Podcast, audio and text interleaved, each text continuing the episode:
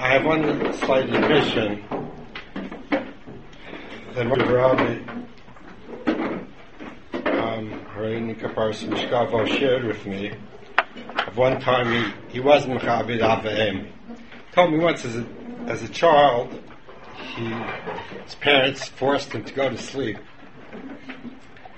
Uh, he sort of admitted to me with, a, with his bashful smile he stole a flashlight and studied Mishnayos under the covers.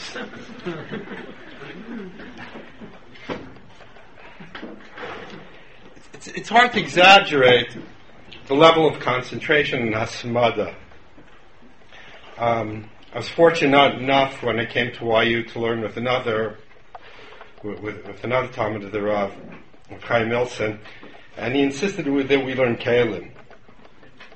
Not a terribly popular Masachet, but we delved in it. We tried our best. I tried my best. His best was quite a bit better.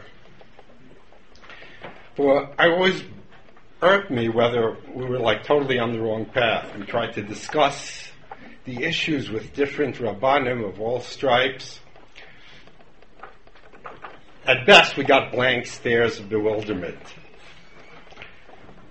Rebbe was in for his annual visit. I asked him about this, the Sefton Kalim. Without blinking an eye, he said, You know, Danny, I, I, I, thought of that exact point myself when I saw that Tosefta, and then we went on to discuss it as if he had, he had learned it yesterday. I remember one time every, before every before every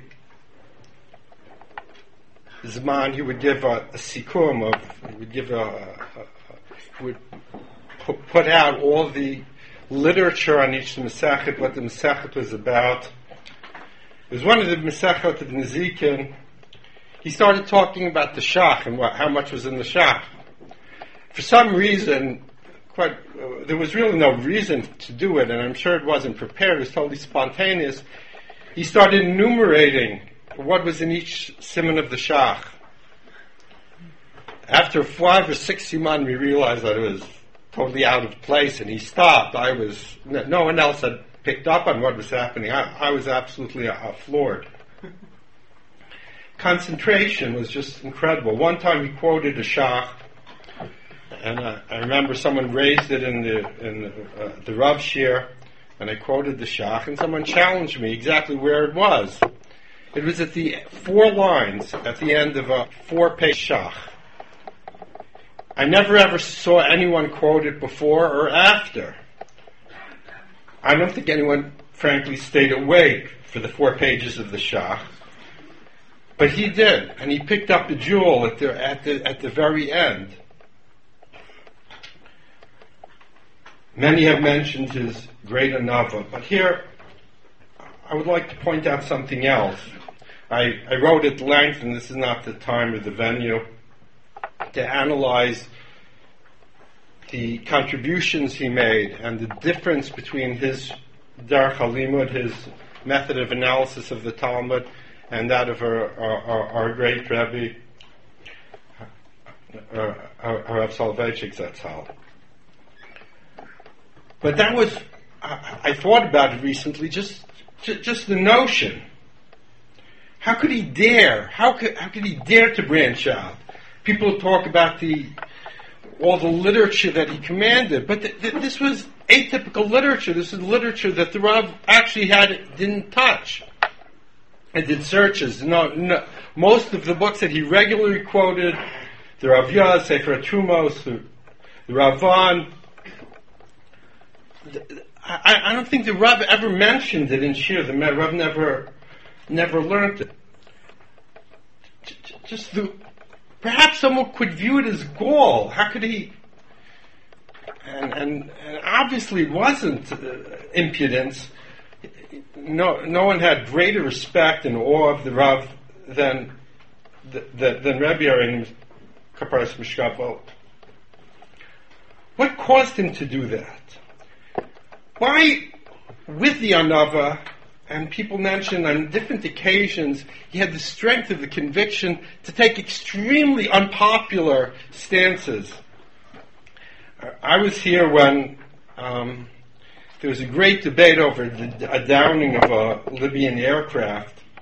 At that time, perhaps a more naive time for Israel, all acts of the army were seen as above reproach, particularly in our community. He lashed out in quite a s- severe criticism of it. People were, frankly, were aghast in the yeshiva. Uh, Rav he mentioned it, and he was uh, uh, a superb intellectual on his own right, was flabbergasted. Well, what is interesting about it, and something which I, I, once I, I, shared it with a, with, with a friend of mine from a Haredi yeshiva. I don't think he truly believed me that he actually allowed a rejoinder the next day. He said, "What? He must not have felt very strong about it." I said, "No, he felt very strong about it. That how could he allow someone to debate?" But that was the nature of his, modesty. But along with his modesty came a power of a conviction, a willingness to strike out on his own. On matters of integrity, on matters of issue, he, he was willing to take a stand on popular ones. There's another thing that struck me. Um, one time, it struck me to no end. One time, we were at a wedding and there was this old elderly woman, and I knew her. She was not a great intellectual, a very sweet woman, but she was sitting alone. Uh, I think she, there was a wedding of, of her children, of friends of her children, and she was sitting alone by herself. And Rebbe went over to speak to her. He spoke to her for the longest time. I'm not quite sure about what. I'm not quite sure about what they had in common. I sort of know what that milieu of people speak about, and it's really not much that Lichtenstein has has interest in.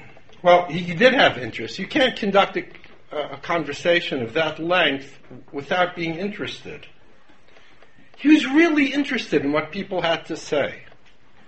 He was, but profoundly and truly he really listened to people. People will ask questions. And I remember at times, to, to, from my point of view, stupid questions. He would never interrupt them. I remember we, we would burst of anger. We wanted to literally get up and slap the people. And he would listen till the end and respond. There's one time, he used to have a press conference, and one of the we were just we were really just out of the boat, and people had different levels of background. Lichtenstein was also very open to accept people of ability without really great Jewish backgrounds. And one of them asked, "How is it in Israel that you keep?" He, he thought that in, in, in Eretz Israel you kept one day Rosh Hashanah.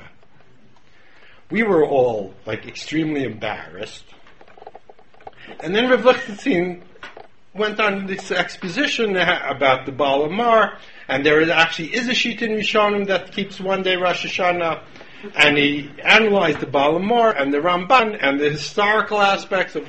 There was actually a time period till the 12th century that they kept one day, and, and we were just like, I, just, I didn't realize at the time, but his, he just really listened to everyone. Uh, I learned for a time with, uh, well, then he was Yitzi, but now he's Rav Yitzchak, with his son. And he told me that when they were kids, they would play games. We were young fathers at the time. And I always, you know, before you go to sleep, the kid has to win. So, you know, it is Chutes and Ladders, and it's not really that important for me to win. So, you know, you engineer the game that you lose quickly as possible. Ravichlin didn't play to win. He played Monopoly to win. He played Scrabble to win. He played Chutes and Ladders to win. But he did do it he did stay up until the child won. Um, Tova told me she wasn't that happy with that, and she thought she could let the kids win. But I think I think it was something very fundamental. He had to deal with the child on his own level.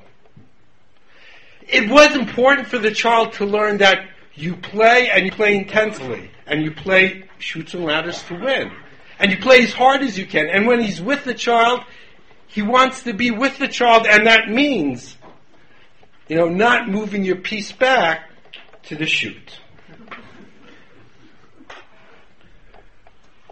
If I would come out of this, I would, I would have to say, and I think this is part of what allowed him to strike out on his own in terms of the method of learning, a basic belief in two things. In the uniqueness of the human experience. And that also extends to Avodah Hashem but it also extends to mundane matters. He understood that everyone has their own reality. This old woman who's sitting by herself, who's interested in the shoes that her friends wears, the pain in her ankle, the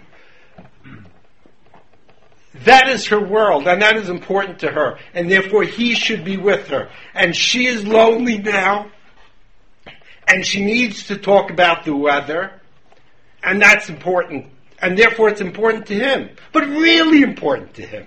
Not just passing the time and trying not to yawn. For that moment, he is really interested in the weather and how the weather in Jerusalem is different than the weather in Brooklyn and whatever else they talked about. Because that was important to her. So that was really important to him. And I'd just like to call out to all of us. And I'd just like to part something else, you know, personal when I was younger, not much younger, I I have to admit I, wasn't a big hugger. Okay, I, I, just didn't like it. I sort of did it in certain occasions that I thought was expected to me, and I, I don't know. I, I mean, I, I okay, that's just the way I am. I'm sorry, and one time, it, I think it was my son's bar mitzvah. Rebbe came over and he hugged me, and from then it was totally different. I, and I don't, I can't really explain it, but I think I understood that that's important, and it's important not because it's important to me or that it has to be important to me that because it's important to the other person. And what I'd like to impart to us and to all of us, we all have spouses, we all have siblings, we all have kids, we all have friends. And I'd like to, I, I think that's the most important thing for us to share from Rebbe's legacy to really listen. To really listen. And maybe under other circumstances, those issues that the other person is talking about or concerns them is not of the greatest importance. And we would rather debate philosophy and the Rambam or Nevuchim and the Ktsos or Reb but or whatever we're really interested in, but to be with our fellow individuals, to be there for them on what they need. And I think that belief in the uniqueness of the individual experience allowed him to allowed Rebbe to strike out on his own and to craft a method of learning that was modeled to his experience.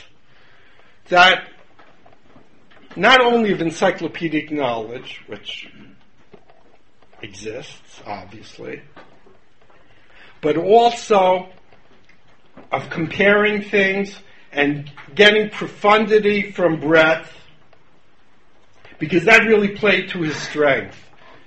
Explain the article in more detailed ways how that played into his intellectual strength and his emotional makeup.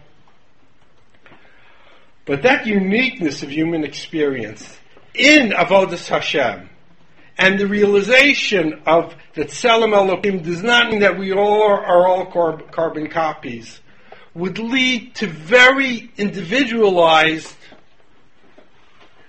advice to people. I remember one time at a meeting, one Rosh Yeshiva of a different yeshiva got up and he said, when he started yeshivotas there, he thought that his would be the only yeshiva, and if there would be other yeshivot, there would basically be yeshivot bat. There would be sort of carbon copies trying to copy the quote unquote mother yeshiva.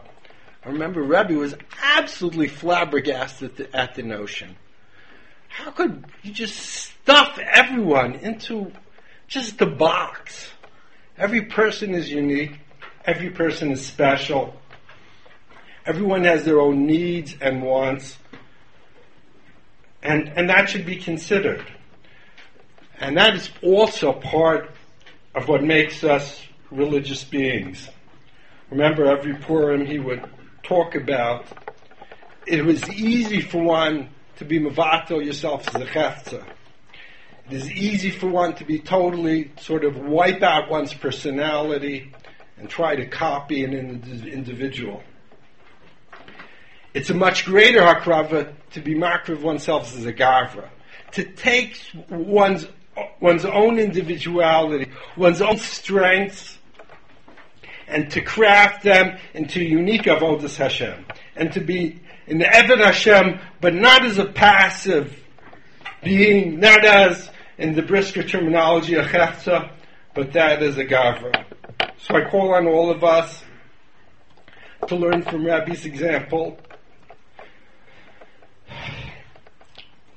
It's hard to emulate. It's hard to match. It's a demand of us all. But it's one that we all can do and we can, and the effort in doing it, even if it's not totally realized, is fully worth it. Thank you.